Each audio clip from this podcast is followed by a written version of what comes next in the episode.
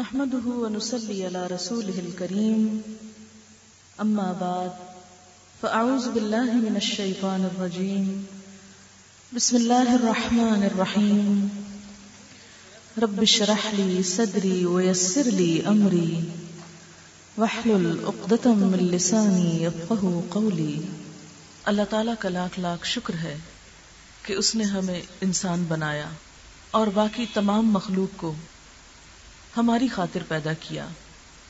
جو کچھ بھی اللہ کی نعمتیں ہمیں نظر آتی ہیں، یہ ساری کی ساری ہمارے لیے بنائی گئی یہ زمین، یہ آسمان، یہ پودے، پہاڑ، سمندر سمندر کی مخلوق، یہ سب کچھ جو بھی زمین میں ہے، انسان کے لیے بنایا گیا۔ اللہ سبحانہ و تعالی کا ارشاد ہے خلق لکم ما فی الارض جمیعا۔ اس نے تمہارے لیے پیدا کیا جو کچھ زمین میں ہے سارے کا سارا۔ اور اگر ان ساری چیزوں کو ہم گننا چاہیں، وہ ان تعدو نعمت اللہ لا تحسوها اگر تم اللہ کی نعمتوں کو گننا چاہو، شمار کرنا چاہو، تو تم ان کا احاطہ نہیں کر سکتے۔ اگر ہم اس درخت پر نظر ڈالیں اور صرف اس کے پتوں کی تعداد کا اندازہ کریں تو ہم صحیح طور پر اندازہ بھی نہیں کر سکتے، ان کو گن بھی نہیں سکتے۔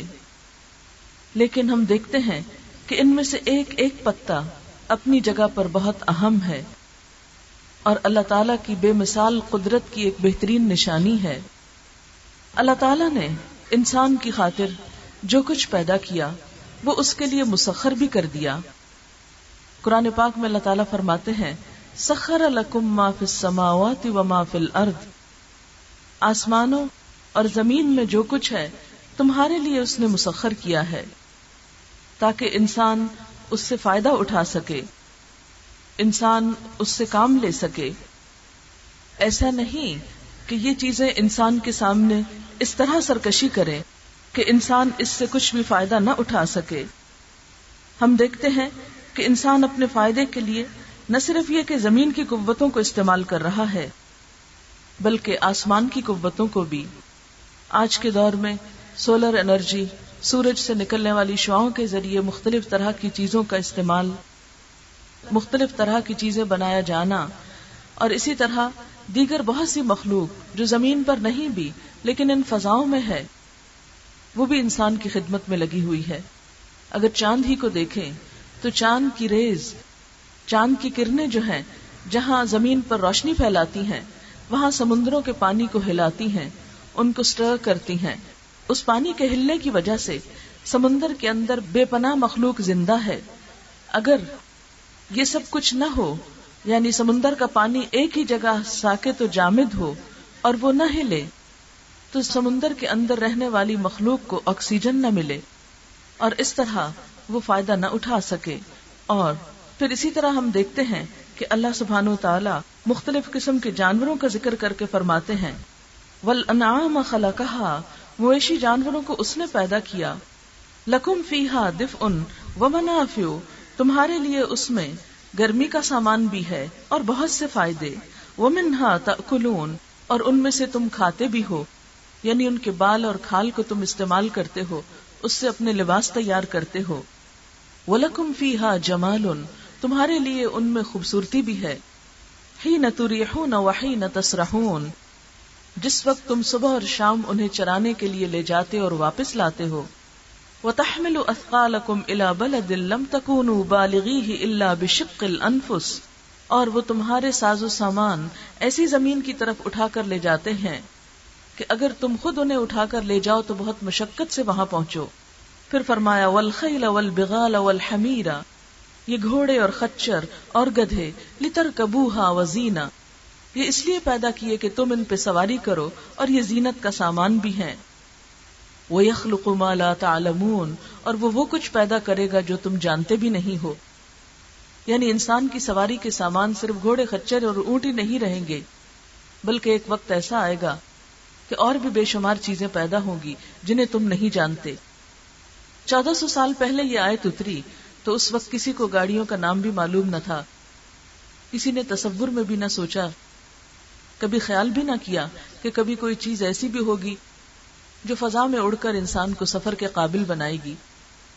لیکن آج ہم دیکھتے ہیں کہ انسان نے تیز رفتار سواریاں اپنے لیے ایجاد کی اور آج بھی یہ آیت سچی ہے کہ آئندہ اور بھی ایسی چیزیں آ جائیں گی کہ جن کے بارے میں تم اب نہیں جانتے۔ پھر فرمایا، یمبت لکم بہ الزرع والزیتون والنخیل والآناب کہ اللہ تعالیٰ نے تمہارے لیے جو آسمان سے پانی اتارا، اس کے ذریعے مختلف طرح کے کھیت تمہارے لیے پیدا کیے۔ یہ زیتون اور کھجور اور انگور اور ہر قسم کے پھل۔ ومن کل ثمرات ان فی ذلک لآیت لقوم یتفکرون۔ ان تمام چیزوں میں نشانیاں ہیں، ان لوگوں کے لیے جو غور و فکر کریں۔ وسخر لکم اللیل والنہار اس نے تمہارے لیے رات اور دن کو مسخر کیا۔ اگر رات نہ آئے، تو ہم سب مل کر لا نہیں سکتے۔ اور رات چھائی رہے، تو سب مل کر دن نہیں لا سکتے۔ یہ دراصل اللہ تعالیٰ ہی نے ایسا نظام قائم کیا کہ یہ سب چیزیں ہماری خدمت میں لگی ہوئی ہیں۔ وشم سول قمر سورج اور چاند ون نجوم مسخرات، اور سب ستارے بھی مسخر ہیں۔ بے امر اس کے حکم سے ان نفید آیات قومی یا قلون اس میں نشانیاں ہیں ان لوگوں کے لیے جو عقل سے کام لیتے ہوں، جو عقل استعمال کرتے ہوں۔ وما ذرا الکم فل ارد مختلف الوان اور زمین میں جو چیزیں تمہارے لیے پھیلا دی، ان کے مختلف رنگ ہیں۔ یعنی زمین پہ پائے جانے والے مختلف رنگ انسان کے لیے خوبصورتی کا سما ہے، انسان کے دل لبھانے کا ذریعہ ہے۔ آپ ذرا تھوڑی دیر کے لیے سوچئے کہ اگر ساری چیزوں کا صرف ایک رنگ ہوتا یعنی اگر یہ دنیا بلیک اینڈ وائٹ ہوتی، تو کیا حال ہوتا؟ یہ کیسی لگتی؟ جس وقت کلرڈ کیمرا نہیں آیا تھا، اس وقت تصویریں بلیک اینڈ وائٹ کھچا کرتی تھی ان میں اور کلرڈ تصویروں میں کتنا فرق ہے؟ اسی مثال سے آپ سمجھ سکتے ہیں کہ کس طرح انسان کے لیے ان رنگوں میں اللہ تعالیٰ نے حسن پیدا کیا۔ ان نفیز آیت القومی کرون اس میں اللہ کی طرف سے تمہارے لیے ایک نشانی ہے، لیکن کن لوگوں کے لیے جو کوئی نصیحت حاصل کرنا چاہیں، جو ان چیزوں سے سبق حاصل کرنا چاہیں۔ وہ اللہ سخر البحر۔ وہ اللہ وہ ذات ہے جس نے سمندر کو مسخر کیا۔ لتا کلو من لحمن تریا تاکہ تم اس میں سے تازہ گوشت کھاؤ۔ وہ تستخر جو من اور تم اس میں سے زیورات نکال سکو۔ تل بسو نہا جنہیں تم پہنو۔ وہ تر الفل کا مواخر فی ہی اور تم دیکھتے ہو کہ کشتیاں سمندر میں چل رہی ہیں، جو اس کا سینہ پھاڑ رہی ہیں۔ یعنی جب چلتی ہیں تو اس میں لہریں اٹھتی ہیں۔ بولے تب تک من فضل ہی اور تاکہ تم اس کا فضل تلاش کرو۔ وَلَعَلَّكُمْ تَشْكُرُونَ اور تاکہ تم شکر گزار بنو۔ وہ القاف الارض رواسیا اور اس نے زمین میں پہاڑ گاڑ دیے۔ ان تمید بکم کہ زمین تمہیں لے کے ڈھلک نہ جائے۔ وہ انہارن نہریں اور دریا بنائے وہ سبلن اور قدرتی راستے بنائے، لعلکم تہتدون، تاکہ تم ہدایت پا جاؤ۔ پھر فرمایا، افمن یخلق کمل لا یخلق؟ کیا بھلا وہ جو پیدا کرتا ہے، اس کی طرح ہو سکتا ہے جو کچھ بھی نہیں بناتا؟ افلا تذکرون؟ کیا تم نصیحت نہیں پکڑتے؟ کیا تم ہوش میں نہ آؤ گے؟ تو اللہ تعالیٰ کی یہ تمام نعمتیں، جو رنگا رنگ زمین آسمان میں اس نے ہمارے لیے بنائی یہ سب ہمیں اس کی یاد دلاتی ہیں اور ہم سے سوال کرتی ہیں کہ ان نعمتوں کو پا کر تم کیا کرو گے؟ کیا اپنے رب کی نعمتوں کا اقرار کرو گے یا انکار کرو گے؟ اسی لیے سورت الرحمان میں بار بار فرمایا فبی رب کما تم اپنے رب کی کن کن نعمتوں کو جھٹلاؤ گے؟ حقیقت یہ ہے کہ ان ساری نعمتوں کو استعمال کرنے کے بعد ہم کسی بھی چیز کو جھٹلا نہیں سکتے۔ ہم میں سے کوئی بھی یہ انکار نہیں کر سکتا۔ کہ ہم اس سے فائدہ نہیں اٹھا رہے۔ کچھ چیزیں ایسی ہیں جن سے ہم تمام انسان مشترک طور پر فائدہ اٹھاتے ہیں۔ کچھ چیزیں ایسی ہیں کہ جن سے ہم خود ذاتی طور پر فائدہ اٹھا رہے ہیں۔ اگر ہم اپنے جسم کی حالت پر غور کریں، تو یہ ہاتھ ایک نعمت ہے ان سے پوچھئے کہ جن کے ہاتھ نہیں، وہ کتنی مشقت میں ہے آپ دیکھیں کہ اگر ہم خود کھانا اپنے ہاتھ سے نہ کھائیں، تو ہماری سیٹسفیکشن نہیں ہوتی۔ تو سوچئے جن لوگوں کے ہاتھ نہیں ہوتے دوسرے انہیں فیڈ کرتے ہیں، ان کا کیا حال ہوتا ہوگا؟ جو کام ہم خود نہیں کر پاتے، اس کے لیے کتنی بے چینی ہوتی ہے۔ اگر اپنی کنگھی خود نہ کر سکے، کوئی اور ہماری کنگھی کرے، تو آپ دیکھیں ہمیں کس قدر تکلیف ہوتی ہے، کتنی بے چینی ہوتی ہے۔ اگر ہمارا لباس کوئی اور ہمیں پہنانے والا ہو، اگر کوئی اور ہمیں کھلانے اور پلانے والا ہو، تو تو ہماری زندگی کس قدر ادھوری ہو کر رہ جائے۔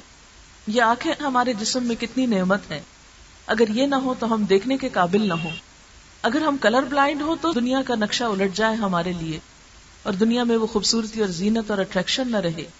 اسی طرح یہ بولنے کی قوت جس سے ہم فائدہ اٹھا رہے ہیں، یہ بھی اللہ کی خاص عنایت ہے۔ ہم اپنا غصہ، غم، خوشی، محبت سب کچھ اس کے ذریعے اظہار کرتے ہیں۔ اگر یہ نہ ہو اور ہم بول نہ سکیں، ہمیں کوئی غصہ دلائے اور ہم جواب نہ دے سکیں، ہمیں رنج اور دکھ ہو اور ہم اپنے دکھ کا اظہار نہ کر سکیں۔ ہمیں کوئی خوشی ہو اور ہم اپنی خوشی کا اظہار نہ کر سکیں، تو ہمارا کیا حال ہو؟ آپ دیکھیں کہ خوشی بھی کس طرح انسان انجوائے کرتا ہے جب اسے شیئر کرتا ہے دوسروں کے ساتھ۔ آپ کو اچانک کوئی اچھی نیوز ملتی ہے تو آپ کا کیا دل چاہتا ہے؟ فوراً کسی دوسرے کو بتاؤں۔ اگر آپ کو کوئی تکلیف دہ خبر ملتی ہے تو فوراً آپ اپنے دل کا بوجھ ہلکا کرنے کے لیے دوسرے تک وہ بات پہنچاتے ہیں، دوسرے کو خبر دیتے ہیں۔ آپ سوچئے کہ اگر یہ زبان کام نہ کرے تو ہم اپنے دل کی خوشی اور غم دوسروں تک بتا نہ سکیں اور اس کو شیئر نہ کر سکیں تو پھر ہمارا حال کیا ہو؟ کیا یہ اللہ کی نعمتیں نہیں؟ پھر کھانے پینے کے لیے جو چیزیں ہم کھاتے ہیں، ان کے طرح طرح کے ذائقے ہیں۔ دیکھنے میں زبان ایک جیسی نظر آتی ہے، لیکن اس پہ کھٹا، میٹھا، کڑوا، نمکین کتنے مختلف ٹیسٹ ہیں جو ہم اس سے فائدہ حاصل کرتے ہیں۔ کتنا اس سے انجوائے کرتے ہیں۔ آپ سوچئے کہ اگر ہماری زبان پہ صرف نمک ہی نمک کا ذائقہ ہو تو زندگی کس قدر بد مزہ ہو جائے۔ اگر صرف میٹھے ہی کا ذائقہ چکھ سکے اور باقی کچھ نہیں، تو زندگی کتنی بے مزہ ہو جائے۔ پھر اسی طرح سونگنے کی قبت جو اس نے بنائی، طرح طرح کی خوشبو جو ہم سونگ سکتے ہیں، اس سے ہمارے دل کو اور دماغ کو کیسا سرور اور کیسا کیف حاصل ہوتا ہے۔ یہ سب کچھ اس کی نعمتیں ہی تو ہیں۔ پھر اسی طرح اولاد جیسی نعمت اس نے عطا کی۔ یہ بھی سراسر اس کی نعمت ہے۔ اگر وہ نہ دینا چاہے تو صحت مند ہوتے ہوئے بھی کوئی اپنے لیے خود اولاد پیدا نہیں کر سکتا۔ اور اگر وہ دے تو کوئی روک نہیں سکتا۔ وہ قرآن پاک میں فرماتا ہے، جس کے لیے چاہتا ہے بیٹے پیدا کرتا ہے، اور جسے چاہتا ہے بیٹیوں سے نوازتا ہے، جسے چاہتا ہے دونوں دیتا ہے، اور جسے چاہتا ہے اسے بانج بنا دیتا ہے۔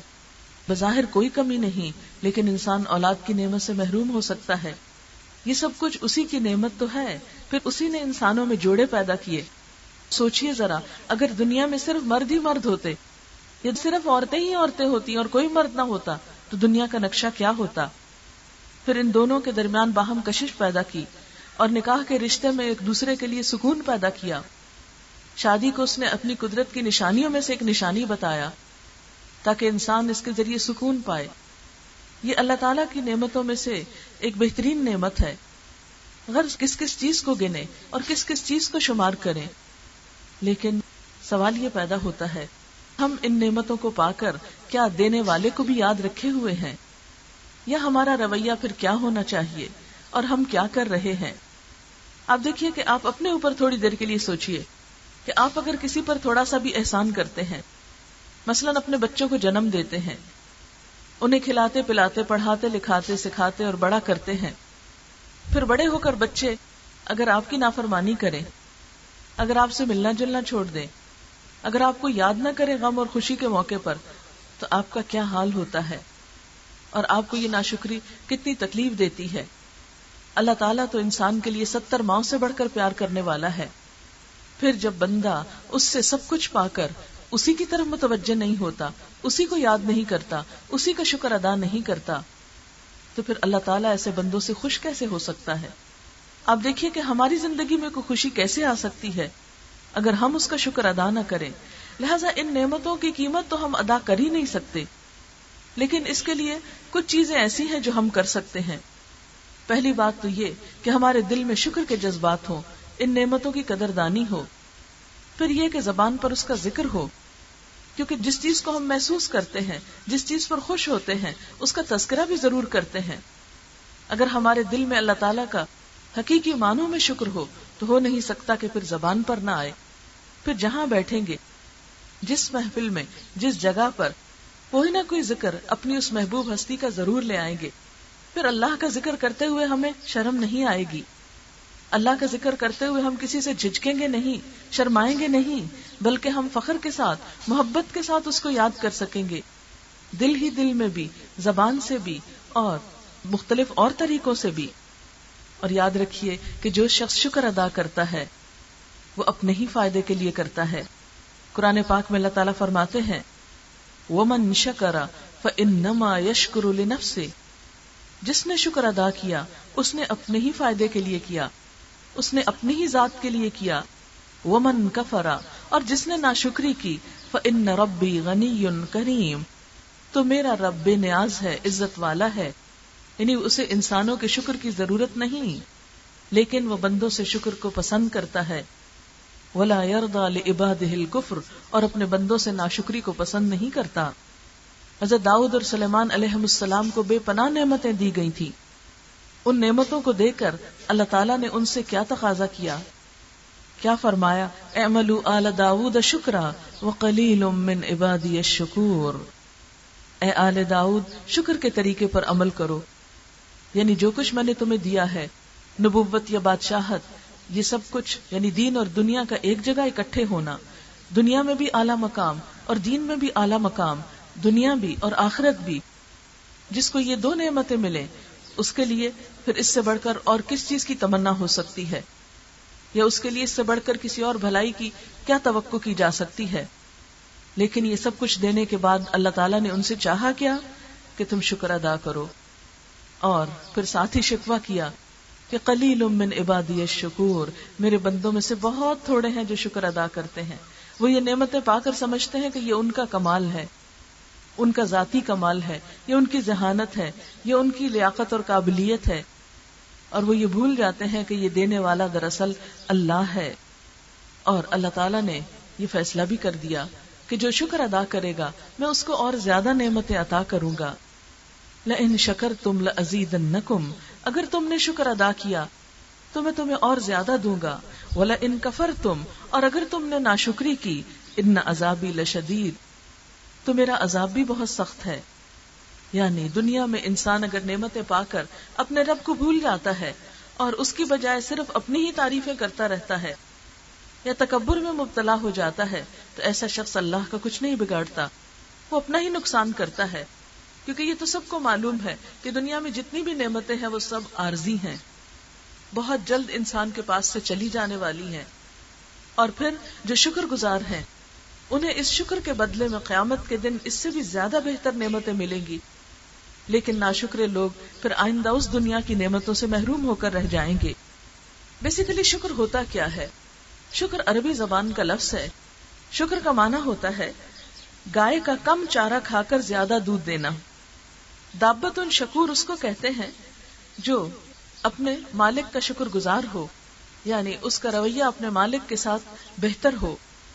اب آپ دیکھیں کہ یہ شکر جو ہے انسان کے رویے میں بھی ہوتا ہے، انسان کی گفتگو میں بھی ہوتا ہے، انسان کے طور طریقوں میں بھی ہوتا ہے، انسان کے لباس میں بھی ہوتا ہے، اس کے کھانے پینے سے بھی ہوتا ہے، اور نعمتیں دینے والے کے ذکر کرنے سے بھی ہوتا ہے۔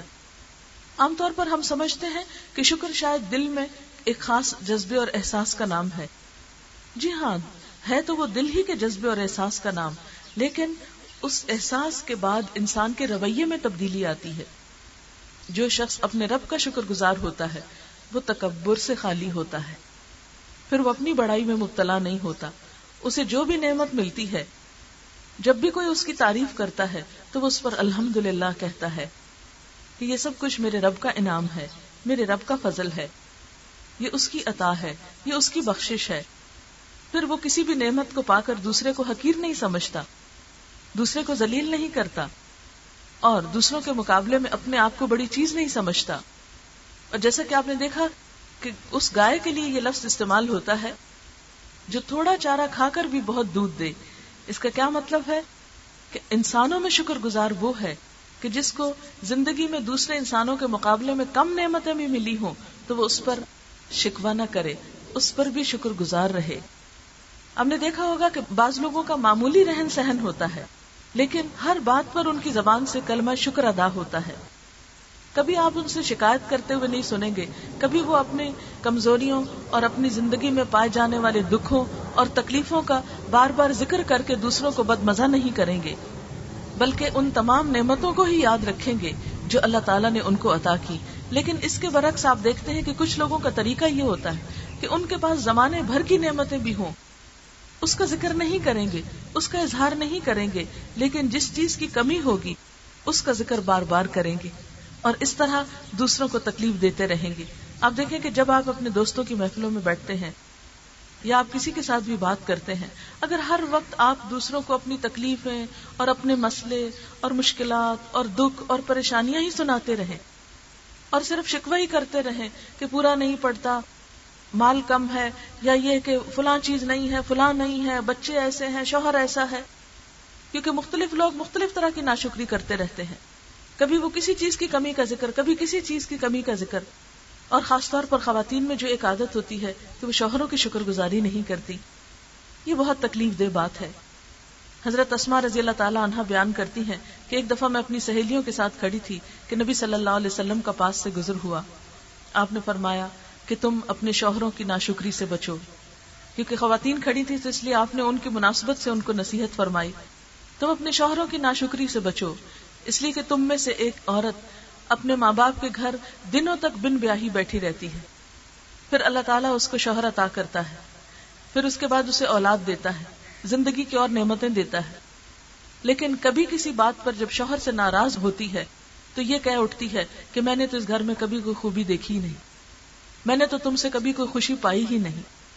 تو یہ چیز ناشکر پن میں آتی ہے کہ انسان دوسرے کی طرف سے ملنے والی راحت اور سکون اور خوشی اور نعمتوں کا تو ذکر نہ کرے، لیکن اگر کہیں تھوڑی سی کمی رہ جائے، مثلا شوہر کوئی بات بھول جائے، کوئی وعدہ کر کے بھول جائے یا کسی چیز میں پورا نہ اترے، تو اس وقت عموماً پھر ایسا دیکھا گیا ہے کہ بسا اوقات خواتین چھوٹی چھوٹی بات پہ ناراض ہو جاتی ہیں، چھوٹی چھوٹی بات پر گھر میں ہنگامہ کھڑا کر دیتی ہیں۔ اپنا سکون بھی برباد اور دوسروں کا بھی۔ تو ان چھوٹی باتوں سے بچنا چاہیے اور دل کو بڑا کر لینا چاہیے اور دوسرے انسان کو انسان سمجھ کر اس کی کوتاہی اور خطا کو معاف کر دینا چاہیے۔ اسی طرح بعض اوقات دیکھا گیا کہ بچے ماں باپ سے کبھی سیٹسفائی نہیں ہوتے۔ ماں باپ اپنا دل بھی نکال کے بچوں کو دینے کو تیار ہوتے ہیں۔ خود بھوکے رہ کے انہیں کھلاتے ہیں۔ خود جاگ کر مائیں بچوں کو سلاتی ہیں۔ ان کی ہر ہر تکلیف پر انہیں سہلاتی ہیں، لیکن کبھی اگر ماں کسی بات کو بھول جائے یا کسی چیز کے بارے میں غافل ہو جائے، تو عموماً ساری ساری زندگی بچے اس چیز کا شکوا کرتے رہتے ہیں۔ فلاں موقع پر آپ نے ایسا کیا تھا۔ فلاں اسکول میں نہیں پڑھایا، ایسا اور ایسا جہیز نہیں دیا۔ ہمارا تو رشتہ ہی آپ نے صحیح تلاش نہیں کیا۔ شادی کا فیصلہ ہی ٹھیک نہیں کیا۔ اور ہمارے بچوں کو تو یہ نہیں دیا اور فلاں بہن بھائی کے بچوں کو آپ نے یہ دیا۔ یعنی عموماً شکر گزاری کا رویہ ماں باپ کے ساتھ کم ہی ہوتا ہے، ناشکری کی باتیں زیادہ کرتے ہیں۔ تو یہ ناشکری کے رویے جو ہے یہ انسان کی دنیا میں بھی قدر و قیمت کھو دیتے ہیں۔ ایسے لوگ انسانوں کی نظروں سے بھی گر جاتے ہیں اور اللہ تعالیٰ کے ہاں بھی کوئی عزت اور مقام نہیں ہوتا۔ پھر آپ دیکھیے، دو طرح کی نعمتیں ہوتی ہیں۔ ایک تو ہمیں پرماننٹلی ملی ہوئی ہیں، یا شروع سے جب سے ہم دنیا میں آئے ہمیں ملی۔ مثلا ہمیں جسم ملا، زندگی ملی اور بہت سی نعمتیں۔ اور کچھ ایسی ہوتی ہیں جو روز ہم کو ملتی ہیں۔ مثلا ہم روز کھانا کھاتے ہیں۔ ٹھنڈا پانی پیتے ہیں گرمیوں میں۔ اسی طرح اور انسان کی زندگی میں بہت سی نعمتیں جو روز بروز آتی ہیں۔ تو ایسے موقع پر جب نعمت ملے تو ساتھ ساتھ شکر ادا کرنا چاہیے۔ اب دیکھیے کہ بندہ مومن کیا کرتا ہے۔ صبح سویرے جب بستر سے اٹھتا ہے، آنکھیں مل رہا ہوتا ہے تو اس کی زبان پر کیا الفاظ ہوتے ہیں؟ الحمد للہ بادما اماتنا و النشور۔ اللہ کا شکر ہے جس نے ہمیں یہ زندگی دی۔ اس کے بعد کہ اس نے ہمیں موت دی تھی۔ موت سے مراد یہاں نیند ہے، کیونکہ نیند بھی موت سے ملتی جلتی کیفیت ہے۔ اللہ کا شکر ہے جس نے ہمیں سوتے میں سے جاگ اٹھایا، کیونکہ قرآن پاک میں آتا ہے کہ جس کو اللہ نے زندگی نہیں دینی ہوتی، اس کی دوسری روح بھی سوتے میں قبض کر لیتا ہے۔ اور کئی لوگوں کے بارے میں آپ نے سنا ہوگا کہ اچھے بلے سوئے تھے، صبح نہیں اٹھے۔ تو یہ ہماری روح بھی اللہ کے ہاتھ میں ہے۔ لہذا ہر روز صبح میں جب اللہ تعالی یہ روح لوٹاتا ہے اور اچھی نیند دیتا ہے اور پھر دوبارہ اٹھنے کی قوت دیتا ہے کہ اپنا بستر چھوڑ سکے، ورنہ آپ دیکھیں کہ کئی کئی گھنٹے ہم ایک سائڈ پہ پڑے رہتے ہیں۔ اگر وہ وہیں سو جائے اور اس کی سرکولیشن بند ہو جائے اور ہم خدا نخواستہ کسی تکلیف کا شکار ہو جائے تو ایسا ہو سکتا ہے۔ لیکن یہ اس کا احسان ہے، اس کی نعمت ہے، اس کی رحمت ہے کہ وہ پھر ہمیں حشاش بشاٹ اٹھا کھڑا کرتا ہے۔ پھر اس کے بعد بندہ مومن کیا کرتا ہے؟ اپنی ضروریات پوری کرنے کے لیے، قضاء حاجت کے لیے جب واش روم میں جاتا ہے۔ پھر اس کے بعد جب نکلتا ہے تو اس کے منہ پر کیا دعا ہوتی ہے؟ الحمد للہ اللہ کا شکر ہے جس نے مجھ سے یہ اذیت دور کر دی۔ آپ دیکھیں کہ انسان کے جسم میں جتنے بھی ویسٹ مادے ہیں، اگر یہ جسم سے باہر نہ آئے آپ خود سوچیں کہ اگر ہم یورین پاس نہ کر سکیں ہمارے جسم کی نجاستیں اندر ہی رک جائیں تو ہماری کیفیت کیا ہو؟ ہماری حالت کیا ہو؟ تکلیف دہ مرحلہ ہو سکتا ہے۔ لیکن ایک بندہ مومن اس پر بھی اللہ کا شکر ادا کرتا ہے۔ پھر آپ دیکھیں ناشتے کی میز پر بیٹھتے ہیں اور پھر کچھ کھاتے ہیں۔ رات بھر کے بھوکے صبح اٹھ کر جب بریک فاسٹ کرتے ہیں تو اس وقت جو کچھ بھی کھاتے ہیں، پھر کیا کہتے ہیں؟ الحمد للہ اطامنا و سقانا مسلمین۔ اللہ کا شکر ہے جس نے ہمیں کھلایا، جس نے ہمیں پلایا اور جس نے ہمیں مسلمان گھرانے میں پیدا کیا۔ پھر اسی طرح دن بھر میں کئی کاموں میں شکر کا لفظ انسان بولتا ہے، کیونکہ الحمد للہ کہنا ہی شکر ادا کرنا ہے۔ اور یہ ایک ایسا خوبصورت کلمہ ہے کہ جس کے بارے میں حدیث میں آتا ہے الحمد للہ تمل المیزان، کہ الحمد للہ کہنا میزان کو بھر دیتا ہے۔ یعنی اللہ تعالیٰ کو اتنا خوش کرتا ہے جو بندہ نعمت کی قدر دانی کرتا ہے۔ آپ ذرا سے اس کو یوں محسوس کریں، مثلا آپ اگر کسی کو کوئی چیز دیتے ہیں اور وہ بندہ آپ کا شکر گزار ہو اور آپ کی قدر دانی کرے، تو اس وقت آپ کے دل میں کیسی خوشی آتی ہے؟ تو اسی طرح بندہ جب شکر گزار ہوتا ہے، تو اللہ تعالیٰ اس بندے سے خوش ہوتا ہے۔ بہرحال پھر آپ دیکھیں کہ اگر کسی کو چھینک آئے تو ہمیں کیا سکھایا گیا؟ کہ اس وقت کیا پڑھا جائے؟ الحمد کہا جائے۔ کیونکہ اس وقت بھی انسان کا جسم ایک ایسے پروسیس سے گزرتا ہے کہ کچھ دیر کے لیے انسان کا جو دل ہے وہ دھڑکنا بند ہو جاتا ہے نہیں چاہے وہ سیکنڈ کے کچھ حصے میں، لیکن پھر اللہ تعالیٰ اس کی دھڑکن کو جاری کر دیتا ہے۔ اس پر الحمد للہ کہتا ہے۔ پھر دن میں پانی پیتا ہے، تو رکھ کر پھر الحمد للہ کہتا ہے۔ پھر اسی طرح آپ دیکھیں کہ انسان جب سونے کے لیے بستر پہ جاتا ہے، پھر اللہ کا شکر ادا کرتا ہے۔ پھر اسی طرح جب قیامت کا دن ہوگا اور اللہ تعالیٰ بندہ مومن کو اس کی شکر گزاری کے نتیجے میں جنت عطا کرے گا، تو وہاں جا کر بھی وہ شکر ادا کرے گا۔ الحمد للہ ہدانا لہذا وما کنہ لنہتدیا لولا ان ہدان اللہ۔ یہ بھی اللہ کا شکر ہے کہ اس نے یہ راستہ دکھایا کہ جس پہ چل کے یہاں آ پہنچے۔ اگر وہ ہمیں یہ راستہ نہ دیتا تو ہم خود اس قابل نہ تھے کہ یہاں تک پہنچتے۔ یعنی اسے بھی وہ اپنے اعمال کا نتیجہ نہیں سمجھتا۔ جنت جیسی چیز کو بھی وہ اللہ کی نعمت اور احسان سمجھتا ہے۔ اور وہاں جا کر بھی اللہ کا شکر ادا کرتا ہے۔ لہذا یہ شکر گزاری کا رویہ جو ہے، یہ انسان کے ایمان کی علامت ہے۔ اور اللہ تعالیٰ کے حکم کی تابے داری ہے۔ پھر اسی طرح اللہ سبحان تعالیٰ فرماتے ہیں وہ تشکرون اسی نے تمہارے کان، آنکھیں اور دل بنائے تھے، لیکن تم کتنا تھوڑا شکر ادا کرتے ہو۔ پھر اسی طرح اللہ تعالیٰ نے انسان کے پاس ہدایت جیسی نعمت بھیجی یعنی دین اسلام بھیجا۔ جیسے کہ قرآن پاک میں آتا ہے الم اکمل تو لکم دین اکم علیکم نعمتی وہ ردی تو لکم الاسلام دینا۔ آج میں نے تمہارے لیے تمہارا دین مکمل کر دیا۔ اپنی نعمت تم پر تمام کر دی اور تمہارے لیے دین اسلام کو پسند کیا۔ دین اسلام میں اللہ تعالیٰ نے اپنی عبادت کے جو طریقے ہمیں سکھائے ہیں، ان پر بھی ہمیں اللہ تعالیٰ کا شکر ادا کرنا چاہیے۔ اسی لیے ہم دیکھتے ہیں کہ وضو کا طریقہ قرآن پاک میں جہاں سکھایا گیا، وہاں اس کے آخر میں فرمایا ولا اللہ کم تشکرون یہ طریقہ اس نے تمہیں سکھایا ہے تاکہ تم شکر گزار بنو۔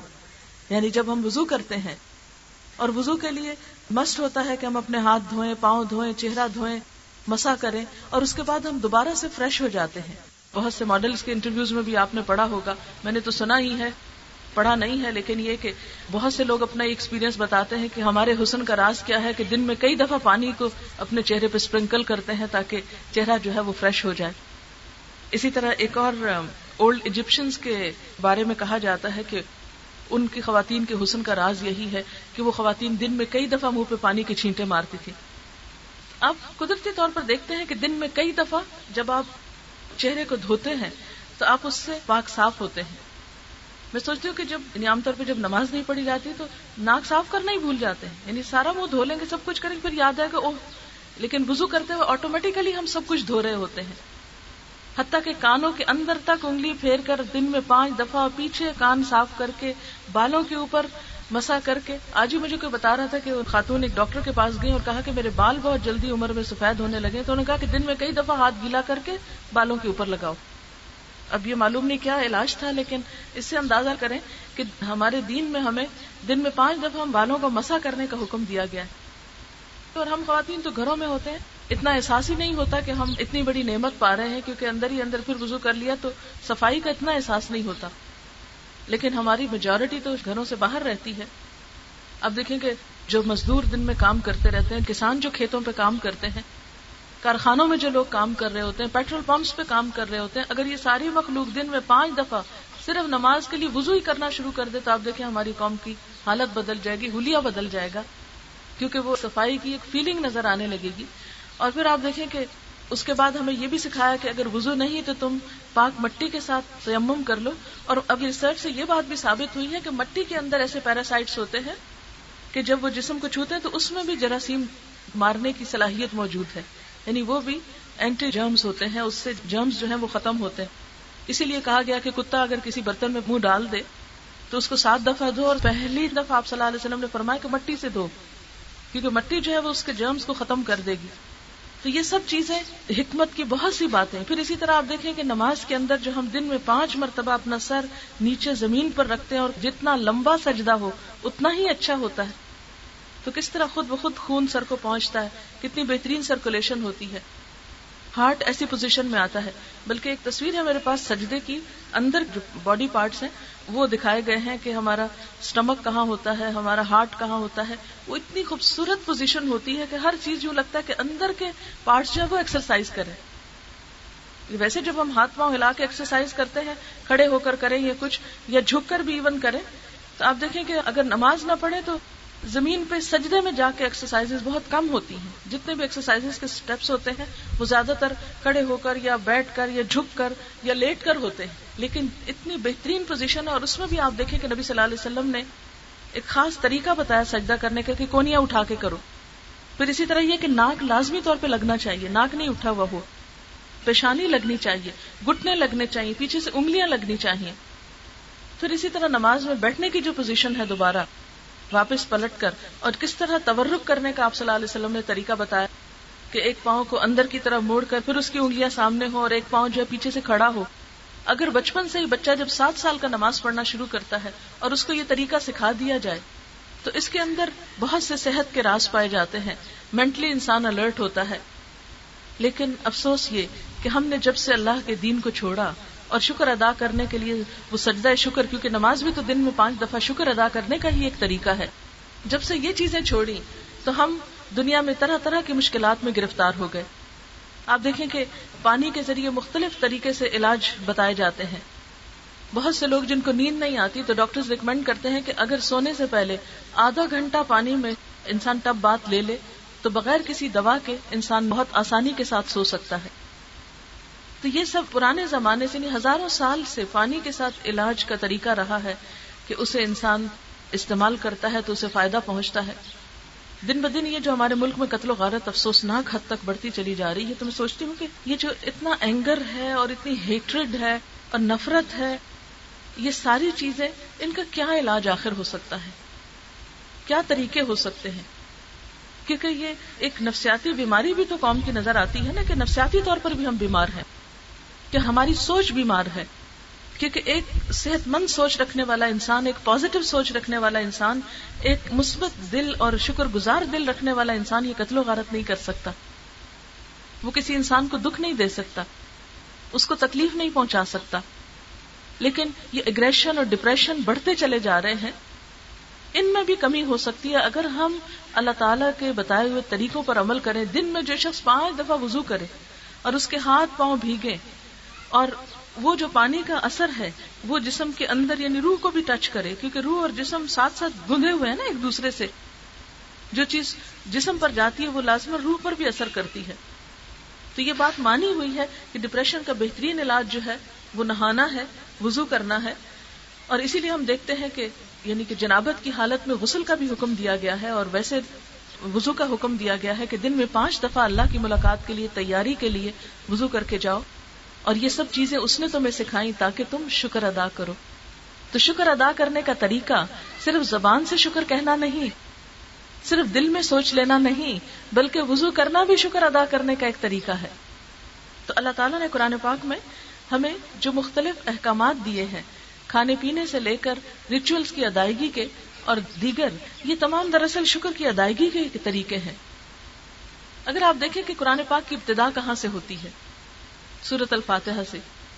اور سورت الفاتحہ کا آغاز کہاں سے ہوتا ہے؟ الحمد سے۔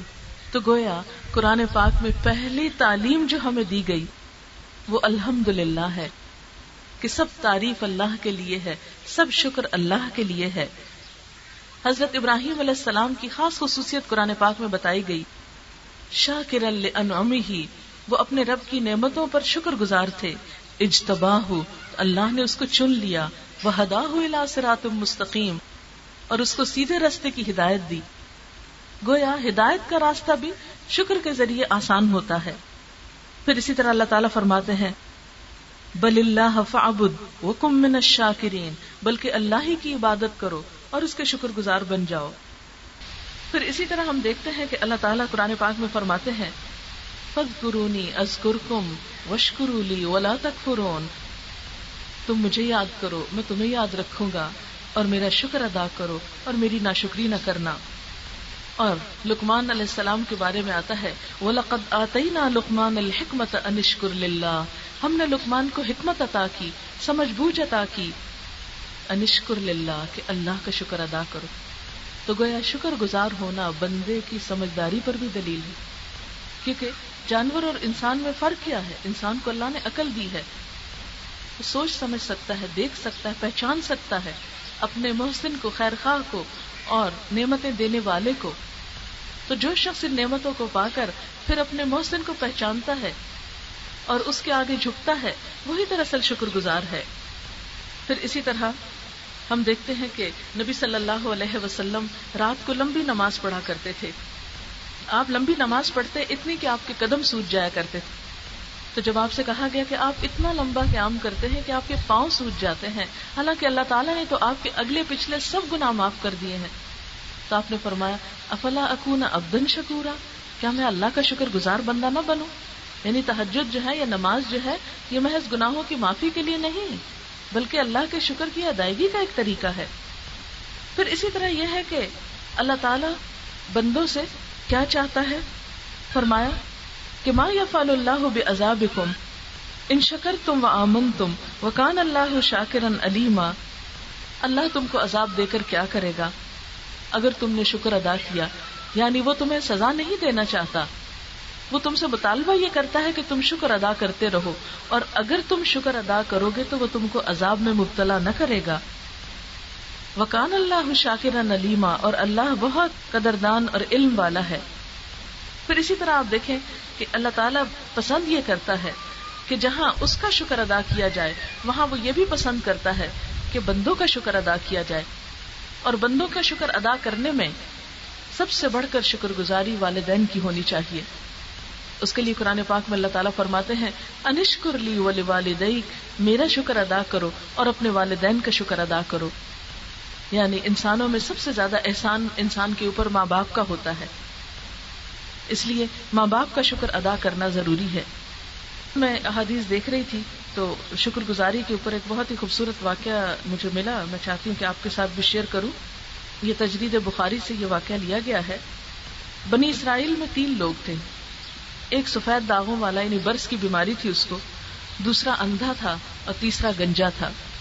اللہ تعالیٰ نے ان کا امتحان لینا چاہا، کیونکہ اللہ تعالیٰ کی آزمائش کے مختلف طریقے ہوتے ہیں۔ تو ان کی طرف ایک فرشتہ بھیجا۔ فرشتہ پہلے برس والے کے پاس آیا اور اس سے پوچھا، تمہیں کیا چیز پسند ہے? اس نے کہا اچھا رنگ، اچھی جلد، کیونکہ لوگوں نے مجھے اس بیماری کے باعث مکرو سمجھا ہوا ہے۔ تو میں بہت تنگ ہوں، میں چاہتا ہوں کہ میرا جسم خوبصورت ہو جائے۔ ظاہر ہے کہ جس انسان کے پاس جو چیز نہیں ہوتی، اس کے لیے وہی سب سے بڑی نعمت ہے اگر اسے مل جائے۔ فرشتے نے اس پر ہاتھ پھیرا تو وہ اس کی بیماری ختم ہو گئی اور وہ تندرست ہو گیا۔ پھر فرشتے نے اس سے پوچھا، تجھے کون سا مال پسند ہے؟ اس نے کہا، اونٹ. چنانچہ فرشتے نے اسے ایک اونٹنی دے دی جو بچہ دینے والی تھی اور کہا، اللہ تجھے اس میں برکت دے گا. پھر فرشتہ گنجے کے پاس آیا، اس سے پوچھا کہ، تجھے کیا پسند ہے؟ اس نے کہا، خوبصورت بال. اور یہ کہ یہ بیماری مجھ سے دور ہو جائے، کیونکہ اس کے باعث لوگ مجھے پسند نہیں کرتے یعنی میرے بال نہ ہونے کی وجہ سے میں لوگوں کی نگاہ میں کوئی مقام نہیں رکھتا۔ یعنی اب واقعی سوچنے کی بات ہے کہ اگر بال نہ ہو تو لوگ شاید ہماری شکل نہ دیکھنا چاہیں۔ لیکن کبھی ہم نے شکر نہیں ادا کیا کہ اللہ نے ہمیں بال دے رکھے۔ چنانچہ فرشتے نے اس پہ ہاتھ پھیرا تو اس کی بیماری دور ہو گئی اور اسے خوبصورت بال مل گئے۔ پھر فرشتے نے پوچھا کہ تجھے کون سا مال پسند ہے؟ تو اس نے کہا کہ گائے۔ فرشتے نے اسے گائے دی جو بچہ دینے والی تھی اور کہا، خدا تجھے اس میں برکت دے۔ پھر فرشتہ اندھے کے پاس آیا اور اس سے پوچھا کہ تجھے کیا پسند ہے؟ اس نے کہا کہ اللہ تعالیٰ مجھے دیکھنے کی طاقت واپس دے دے کہ میں اس سے لوگوں کو دیکھوں۔ فرشتے نے اس پہ بھی ہاتھ پھیرا اور اس کے دیکھنے کی قوت واپس کر دی۔ پھر فرشتے نے پوچھا کہ تمہیں کون سا مال پسند ہے؟ اس نے کہا، بکری۔ فرشتے نے اسے ایک بکری دی جو حاملہ تھی۔ پھر اونٹنی اور گائے اور بکری نے بچے دیے۔ خدا نے ان میں اتنی برکت ڈالی کہ سفید داغوں والوں کے پاس جنگل بھر اونٹ ہو گئے۔ گنجے کے پاس جنگل بھر گائے ہو گئی اور اندھے کے پاس جنگل بھر بکریاں ہو گئیں۔ اور وہ سب ہر لحاظ سے بہت خوشحال ہو گئے۔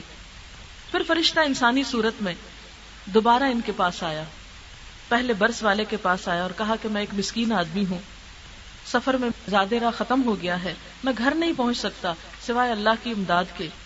میں تجھ سے اس ہستی کا واسطہ دے کر کہتا ہوں جس نے تجھے یہ اچھا رنگ دیا ہے، اچھی اسکن دی ہے، مال دیا ہے کہ مجھے ایک اونٹ دے دے، جس کے ذریعے میں اپنے منزل تک پہنچ جاؤں۔ مگر اس سفید داغوں والوں نے اسے کچھ نہ دیا اور اسر پیش کیا۔ کہ مجھ پہ بڑے حقوق ہیں، میری بڑی ذمہ داریاں ہیں، مجھے اپنے مسئلے نبھانے ہیں۔ اس لیے میں یہ نہیں دے سکتا۔ فرشتہ نے کہا کہ میں تجھے خوب پہچانتا ہوں۔ کیا تو سفید داغوں والا نہ تھا؟ لوگ تجھے مکرو نہ سمجھتے تھے۔ کیا تو مفلس نہ تھا؟ پھر اللہ نے تجھے مال دیا۔ اس پر وہ ناشکرا کہنے لگا، یہ مال تو میں نے پش تھا پش سے ورثے میں پایا ہے۔ یعنی جھوٹ بولا الٹا۔ یہ تو میرے آبا اجداد کا چھوڑا ہوا ہے۔ فرشتے نے کہا، اگر تو جھوٹ بول رہا ہے، تو خدا تجھے پھر ویسا ہی کر دے جیسا تو تھا۔ پھر فرشتہ اسی صورت میں گنجے کے پاس گیا اور اسے بھی ویسے ہی کہا جیسے پہلے سے کہا تھا۔ اس نے بھی یہی کہا کہ میرے پاس تو بہت ذمہ داریاں ہیں اور میں تیری مدد نہیں کر سکتا۔ فرشتے نے اسے کہا کہ اگر تو جھوٹ بولتا ہے، تو خدا تجھے ویسا ہی کر دے جیسا تو پہلے تھا۔ پھر وندے کے پاس گیا اور یہاں بھی یہی معاملہ پیش آیا۔ کہنے لگا، میں مسکین ہوں، مسافر ہوں۔ سفر میں میرا زیادہ ختم ہو گیا ہے، گھر نہیں جا سکتا سوائے خدا کی امداد کے۔ میں تجھے اسی ہستی کا واسطہ دے کر یہ کہتا ہوں کہ جس نے تجھے بینائی عطا کی، دیکھنے کی قوت عطا کی، کہ مجھے تم ایک بکری دے دو، جس سے میں اپنا سفر طے کر سکوں۔ اس پر اندھے نے کہا ہاں میں اندھا تھا۔ اللہ نے مجھے میری بینائی لوٹائی، میں مفلس تھا۔ اللہ نے مجھے مالدار کیا، تو جو چاہتا ہے لے لے۔ اس پر فرشتے نے جواب دیا کہ اپنا مال اپنے پاس ہی رکھو۔ یہ تو صرف تم لوگوں کا امتحان لیا گیا تھا۔ خدا تجھ سے راضی ہے اور تیرے دونوں ساتھیوں سے ناراض ہے۔ تو اس واقعے سے، کیونکہ یہ نبی صلی اللہ علیہ وسلم نے ہمیں خبر دی اور واقعہ سچا ہے کہ اللہ تعالیٰ کسی بھی طرح آزما سکتا ہے۔ اور حقیقت یہ ہے کہ انسان کے پاس جو نعمتیں ہیں، وہ بھی آزمائش ہے اللہ تعالیٰ دے کے دیکھ رہا ہے کہ یہ بندہ میرے راستے میں کتنا دیتا ہے اور میری مخلوق پہ کیا خرچ کرتا ہے۔ اور اللہ تعالیٰ کا دینا بھی نعمتوں کا اور واپس لینا دونوں ہی آزمائش ہے کیونکہ جب انسان کو کوئی چیز ملتی ہے تو دیکھا جاتا ہے کہ یہ کتنا شکر ادا کرتا ہے اور جب وہ واپس لے لی جاتی ہے تو پھر دیکھا جاتا ہے کہ یہ صبر کتنا کرتا ہے۔ آپ صلی اللہ علیہ وسلم نے فرمایا کہ مومن کا حال بھی عجیب ہے اور یہ حال مومن کے سوا کسی کو نصیب نہیں ہوتا۔ کہ جب اسے نعمت ملتی ہے تو وہ شکر ادا کرتا ہے اور یہ شکر اس کے درجات بڑھاتا ہے۔ اور جب اس پر کوئی تکلیف آتی ہے تو صبر کرتا ہے اور یہ صبر کرنا اس کے درجوں کو بڑھاتا ہے۔ تو گویا شکر کا مطلب یہ ہے کہ انسان جس حال میں بھی ہو، اللہ کی رضا پہ راضی رہے۔ بات یہ ہے کہ ہم اللہ کے فیصلوں کو بدل نہیں سکتے۔ فعال لما یرید۔ وہ خوب کر لیتا ہے جو وہ کرنا چاہتا ہے۔ ہم میں سے کوئی ایسا نہیں کہ جو اسے روک سکے اس کے فیصلوں سے۔ کہ اللہ، یہ تو نے دیا تھا، یہ واپس نہ لینا۔ یا اللہ، یہ زندگی نہ لینا، یہ صحت نہ لینا، یہ جوانی نہ لینا، یہ اولاد نہ لینا، یہ مال نہ لینا۔ یہ نہیں ہو سکتا۔ جو بھی ہمیں دیا گیا، یہ سب واپس جانے والا ہے۔ لیکن بندہ مومن ہنسی خوشی واپس کرتا ہے، شکر گزاری کے ساتھ واپس کرتا ہے۔ لیکن بندہ مومن اس وقت سخت امتحان میں مبتلا ہوتا ہے، جب وہ اللہ تعالیٰ سے ناراض ہوتا ہے کہ تو نے یہ نعمت دی تو واپس کیوں لے رہا ہے۔ ایک مشہور واقعہ تاریخ کا شاید آپ نے سن ہی رکھا ہو کہ ام حرام بنت ملحان، تھی ایک صحابیہ، بہت ہی اعلیٰ مقام ہے ان کا صحابیات میں سے۔ کہ اللہ تعالیٰ نے ان کو شہادت کی موت دی۔ اس کا بھی ایک عجیب واقعہ ہے۔ نبی صلی اللہ علیہ وسلم اکثر دوپہر کو ان کے ہاں آرام کرنے کے لیے جایا کرتے تھے۔ تو ایک دفعہ آپ تشریف فرما تھے، سو رہے تھے، تو اچانک اٹھ بیٹھے اور مسکرا رہے تھے۔ تو کہنے لگی کہ اے اللہ کے رسول صلی اللہ علیہ وسلم، اللہ تعالیٰ آپ کو ہنستا رکھے، کس چیز پر آپ مسکرا رہے ہیں؟ تو آپ نے فرمایا کہ میں سو رہا تھا تو اللہ تعالیٰ نے مجھے خواب میں دکھایا کہ میری امت کا ایک لشکر سمندر پہ سوار ہوگا۔ آپ نے اپنی زندگی میں سمندر نہیں دیکھا تھا۔ تو میری امت کا ایک لشکر ہے جو سمندر کی سواری کرے گا یعنی اس کے ذریعے جہاد پر جائے گا۔ تو کہنے لگی اللہ کے رسول صلی اللہ علیہ وسلم، دعا کیجیے کہ اللہ تعالیٰ مجھے بھی اس میں شامل کر لے۔ میں بھی ان کے ساتھ ہوں۔ آپ نے فرمایا، تم انہیں میں سے ہوگی۔ پھر اس کے بعد دوبارہ آپ صلی اللہ علیہ وسلم سوئے۔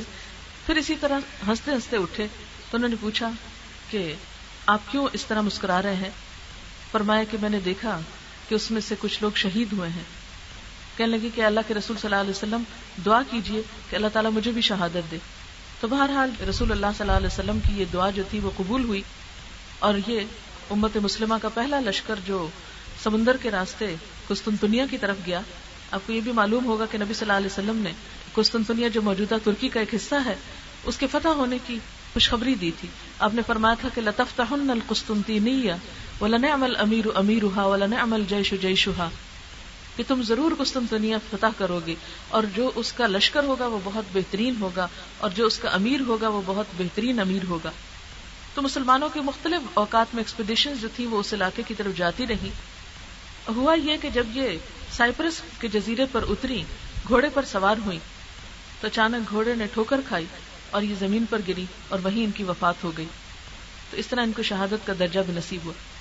انہی کی بہن ام سلیم تھی، بہت ہی نیک خاتون تھی ان کے ایک بچے کو کوئی بیماری ہو گئی، ان کے شوہر سفر پر گئے ہوئے تھے۔ جب واپس آئے تو بچہ فوت ہو گیا۔ آتے ہی شور شرابہ ہنگامہ نہیں کرتی۔ پوچھتی ہے کہ ابو طلحہ یہ بتاؤ، ان کے شوہر کا نام ابو طلحہ تھا۔ جنہوں نے جب ان کو نکاح کا پیغام بھیجا تو انہوں نے کہا کہ ابو طلحہ، میں تو ایک مسلمان عورت ہوں اور تم تو شرک کرتے ہو۔ فلاں بڑھئی نے جو بت بنایا ہے اپنے ہاتھ سے تم اس کی پوجا کرتے ہو۔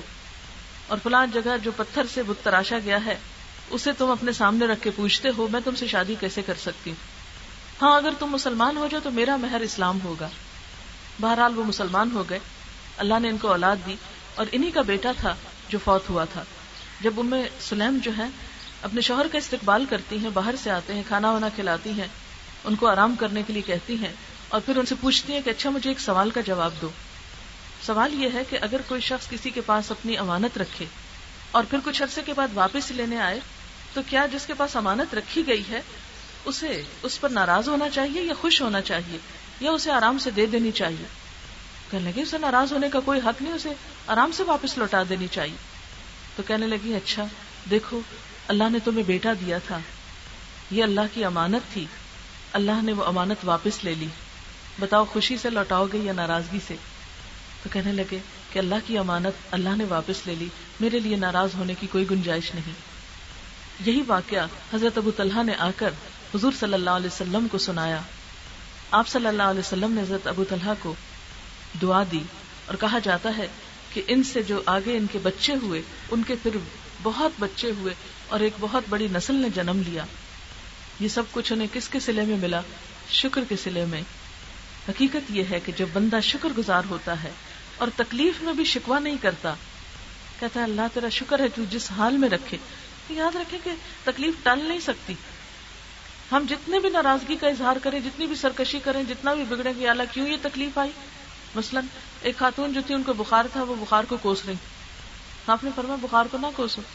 تو بات یہ ہے کہ کیونکہ یہ بیماری تو انسان کے گناہ جھاڑنے کے لیے آتی۔ تو انسان اگر بخار کو، سر درد کو گالیاں دے، یا کسی انسان کو دے، یا ڈاکٹروں کو برا بلا کہے، یا اوروں کو کیونکہ بعض لوگوں کو دیکھا گیا جب وہ بیمار ہوتے تو بہت گالی گلوچ شروع کر دیتے ہیں۔ ان کو ہزیان ہو جاتا ہے بعض اوقات اور بری بری باتیں کہتے ہیں۔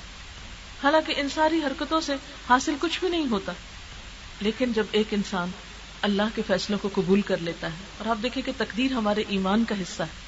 تقدیر پر ایمان جو ہے انسان کے دل میں اطمینان بھر دیتا ہے کہ اللہ تو نے دیا، میں تجھ سے راضی ہوں۔ اولاد میں سے جو کچھ دیا، بیٹے دیے یا بیٹیاں دی میں شکر گزار ہوں۔ شکوا گزار نہیں ہوں۔ اور پھر دوسرا طریقہ کیا ہوتا ہے انسان کا؟ کہ اس نعمت کو بہترین سے بہترین راستے پر استعمال کرتا ہے۔ یہ بھی شکر گزاری کا ایک طریقہ ہے کہ جیسے اللہ نے مال دیا ہو، تو بھلائی کے کاموں میں لگایا جائے، نہ کہ برائی کے کاموں میں اور غلط کاموں میں۔ اسی طرح اللہ نے صحت دی ہے تو جسم اور جان سے لوگوں کی خدمت کی جائے، انسانوں کے کام آیا جائے، اللہ کی عبادت کی جائے۔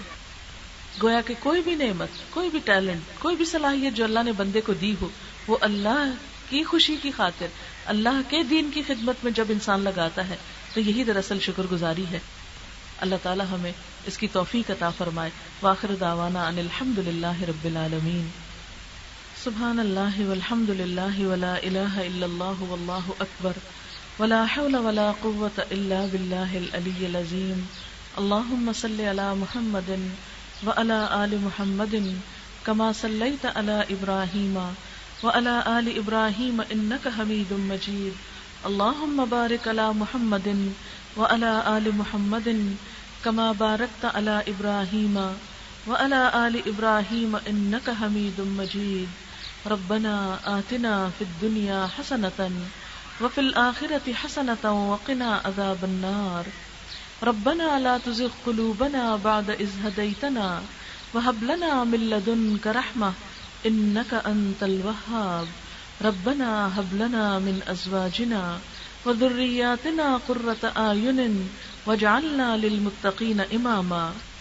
یا اللہ پاک، جو کچھ ہم نے پڑھا ہے اپنی رحمت سے قبول فرما۔ یا اللہ، جو بات آپ کو پسند آئی ہو، ہمیں اس پہ عمل کی توفیق عطا فرما۔ اگر کوئی بات زبان سے بھول کے ایسی نکل گئی ہو جو آپ کو پسند نہ آئی ہو، تو یا اللہ تو ہم سب کو اس سے دور کر دے اور ہمیں ایسے رستے کی ہدایت دے جو تیری پسند اور رضا کا ہو۔ اللہ تو ہمارے دلوں میں اپنی محبت پیدا کر دے۔ ہمیں اپنا قرب نصیب فرما۔ ہمیں اپنے شکر گزار بندوں میں شامل کر لے۔ ہمیں اپنے ذکر کی توفیق عطا فرما۔ ہمارے دلوں کو سکون عطا فرما۔ ہمارے گھروں میں خوشیاں پیدا فرما۔ ہماری اولاد کو ہماری آنکھوں کی ٹھنڈک بنا، ہمارے والدین پر اپنی رحمت فرما۔ یا اللہ تمام بیماروں کو صحت عطا فرما۔